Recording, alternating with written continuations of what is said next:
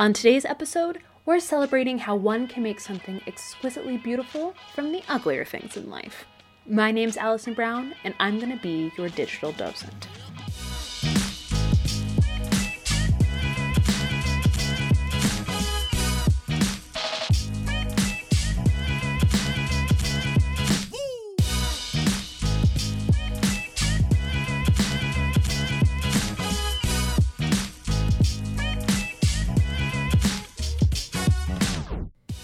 Hello again. My apologies if I'm sounding a little rough around the edges today, by the way. Every podcaster's worst specter of a sore throat has shown up on my doorstep, so we'll be walking through the gallery with me holding a pretty piping hot honey and lemon close at hand today. Aren't you glad that I'm an electric friend today instead of a real one? Whew, and can you believe that it's December already? I know this little podcast is only four weeks old, but man, is the time flying by this year. We're already a little under a quarter of the way through our first exhibition, and today's work is pretty exciting, at least I think, because we're finally branching out into contemporary art. Naturally, I'm going to be pretty excited about this, but I totally get it if you're not on the same page. After all, this is an art history podcast. Emphasis on the history. Now, roughly after Frida last week is when folks will sometimes go from, oh my god, I love art so much too. um, what's so great about this painting? I could have made this in my sleep with a toddler. Which, that kind of attitude is admittedly a little disheartening for little docents like me. Now, I really do believe that a lot of the reason why contemporary art can feel a little out of reach is pretty much precisely because we don't talk about that art in a way that's approachable to people anymore. So, I wanted to take today to change that up for you. And if you already love contemporary artists, such as the person that we're discussing today, well, then you're just in for a bit of a commiserate treat with yours truly. So, the big thrust of our first exhibition at the gallery has been talking about women identifying artists. Specifically, I wanted to look into a survey of 20 self identifying women who worked or are working in the arts world and just dive in there. I also didn't want to go by era either that just seems like the first thing that you tend to do with art history programs, and I'm here to shake it up a little bit. So, the general idea was to cycle through choices from the past to the present on a rotation until we all get to the end, which is why you'll see us butting up Renaissance painters up against contemporary collage artists or sculptors. Now, the beautiful thing about art history, in my humble opinion, is that art history is essentially the story of humanity in a picture book format. Which is to say, regardless of the time period, art will always be a reflection of the life and times of the people who make it. Now, when Judith Leyster's painting The Concert, for instance, that was a time when it was revolutionary for artists to be painting candid narratives in public instead of allegories about Christ, mythological scenes, or rarefied portraits of the gentry where everyone looks like they have a stick stuck up their ass. Meanwhile, Frida Kahlo is an exquisite example of when painters become the mirrors to the outside world, and in a very concrete way as well. Now, all of that prelude brings us to our piece today Riding Death in My Sleep by Wangechi Mutu. Our piece today is 60 inches high by 44 inches wide. This would be otherwise measured as 152.4 centimeters by 111.8. That may actually make this our first portrait format work in the exhibition so far, otherwise known as a work that is taller than it is wide. That makes this collage pretty impressive in that context. Drawing generally as a discipline is often considered as a small format kind of medium, but this is anything but that.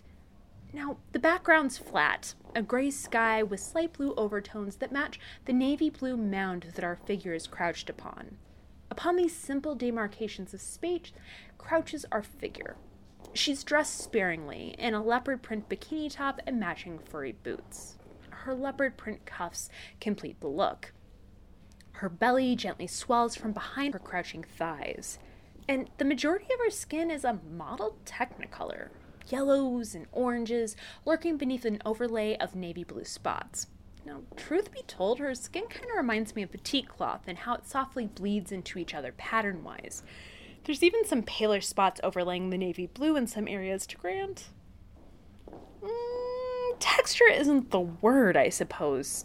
I think that depth is far better. Her face, however, is not nearly as modeled as her body, in fact, the exact opposite. It's porcelain pale and pretty bald. Her brows are slight and her eyes are monolidded.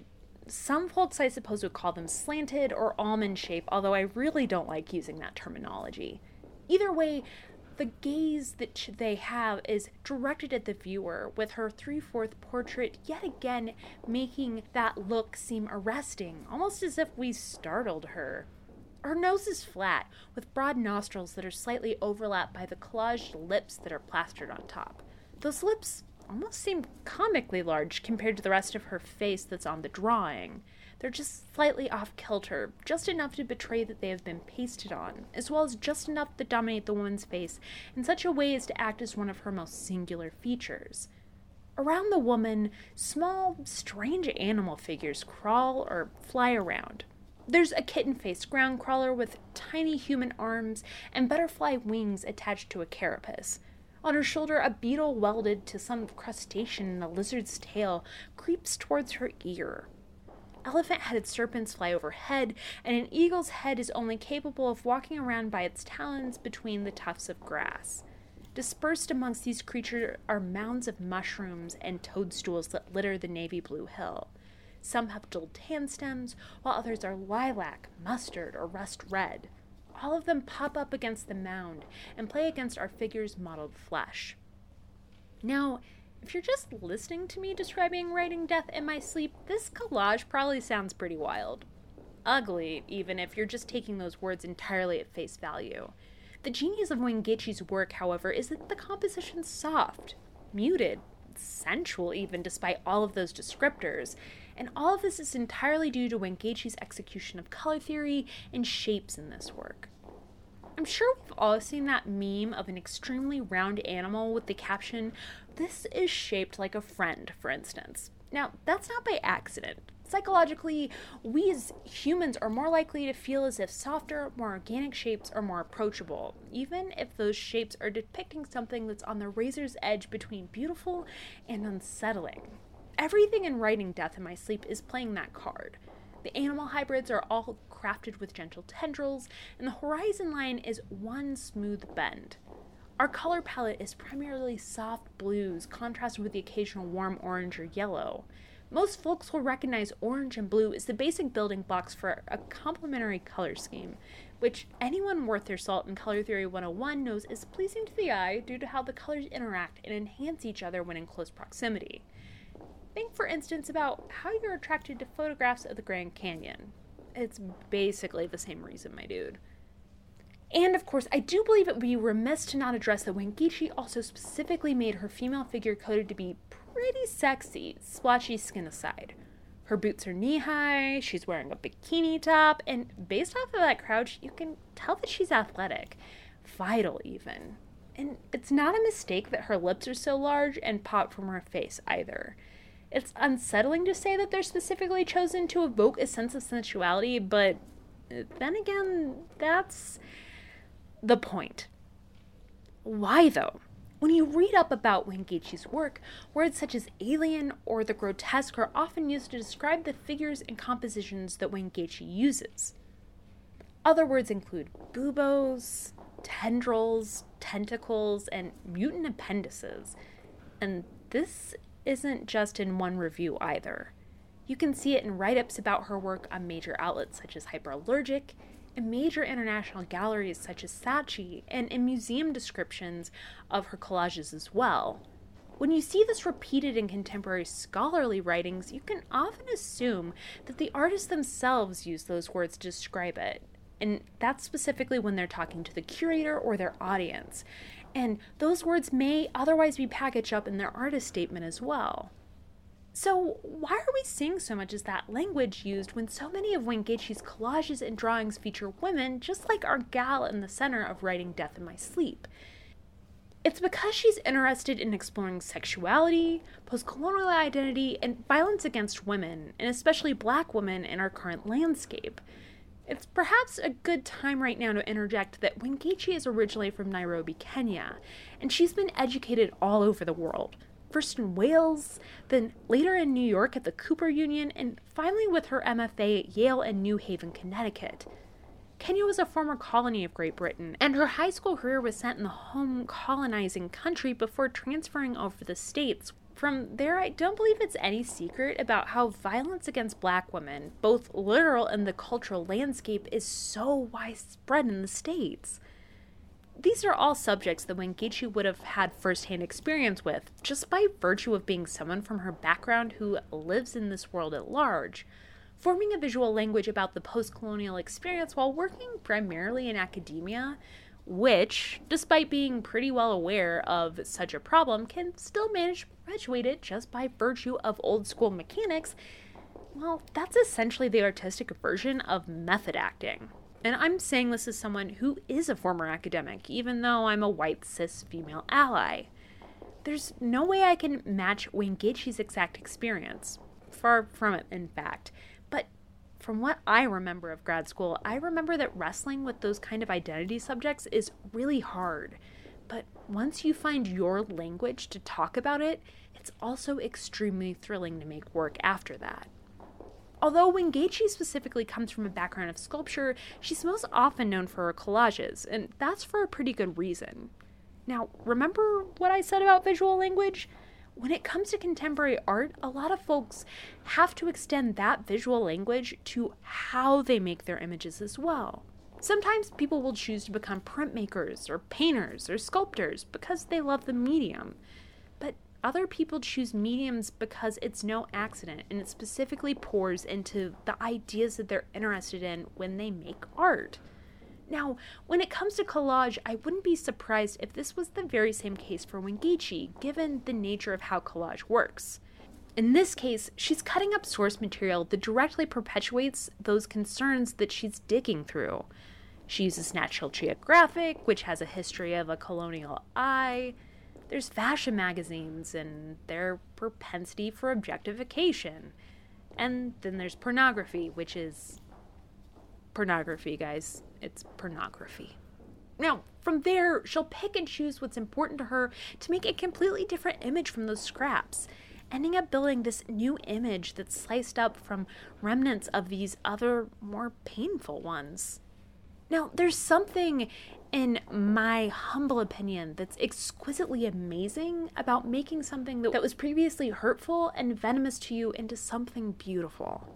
I mean, I know that I've done it in studio projects before just to reclaim that thing that hurt me into something that's so delightful to look at that even the people that might have hurt me in that way have no other choice than to look at the work. Beauty's a currency in contemporary society, and although it's hard for me to say if this is why Wangechi does what she does, I do think this is the final effect that she's had with me with work like this. There are other works that illustrate this so wonderfully in her portfolio, including an entire exhibition that she had at the Saatchi Gallery that I'll be including in the show notes. But when it comes to riding Death in My Sleep, I think the seduction of beauty and how poison can reflect that in nature is something that I'm really taking away here. Mushrooms and toadstools are often hand in hand here, and they're beautiful structures that could kill you if you're not careful about how you eat it or which one you eat. And that woman's flesh, it's mottled and gorgeous, and it reminds me of a poison tree frog in the wilderness. If I were to touch her, would my hand fall off? Maybe, or maybe not. We don't know. But there's something about the weaponization of beauty and riding Death in My Sleep that intrigues me so much that it draws me to this collage again and again and again. And I'm so thankful that it's the first contemporary work that we got to chat about here. Now that the holidays are coming up, I just wanted to let you darlings know about my intent of releasing my first extra episode a little closer to the end of the month. Now, I'll be calling these extra episodes studio visits, and as the show grows and I'm able to go out into my favorite artistic communities, I'm really hoping that the content of these studio visits will grow. But for our first one, I'd just like to invite all of you over to send me as many questions as you can think of. A few folks have already dropped some my way via email, and I'm also going to be boosting this request again in my Instagram stories. just come on by either way you'd like and just give me some of that good stuff before December 14th. I'll be cutting off submissions at midnight wherever you are in the world. And these questions can be about anything, by the way. Now, if there's a work of art you've always been curious about, even if I haven't talked about it before, an artist that you love that you would like for me to research to get you more information about, or heck, even if you just want to know how to make something, that's all fair game. Just give me a shout and we'll cover it in that episode. On that note, studio visit questions or otherwise, please don't hesitate to give me a shout on any of our social media outlets. We're on Twitter, Instagram, and yes, Facebook at Your Digital Docent, with the your spelled as YR. You can also send us an email at your.digital.docent at gmail.com. Special thanks to DJ Quads for the usage of their song It Just Makes Me Happy. Check them out on SoundCloud by searching for AK DJ Quads. And of course, big thanks go to our research sources this week, which includes Artsy, the Saatchi Gallery in London, ArtNet, and Wangechi's lovely website at wangechimutu.com. All of those will naturally be linked in the description. And also, if I could maybe ask you for a little early Christmas present of a review on whatever podcast aggregate of choice that you're using, I would really appreciate it. I mean, five stars naturally would be best, but if you could, you know, anything at all, that just gets us more eyes. And I would really love to share this around. On that note, from my gallery wall to yours, this has been your digital docent.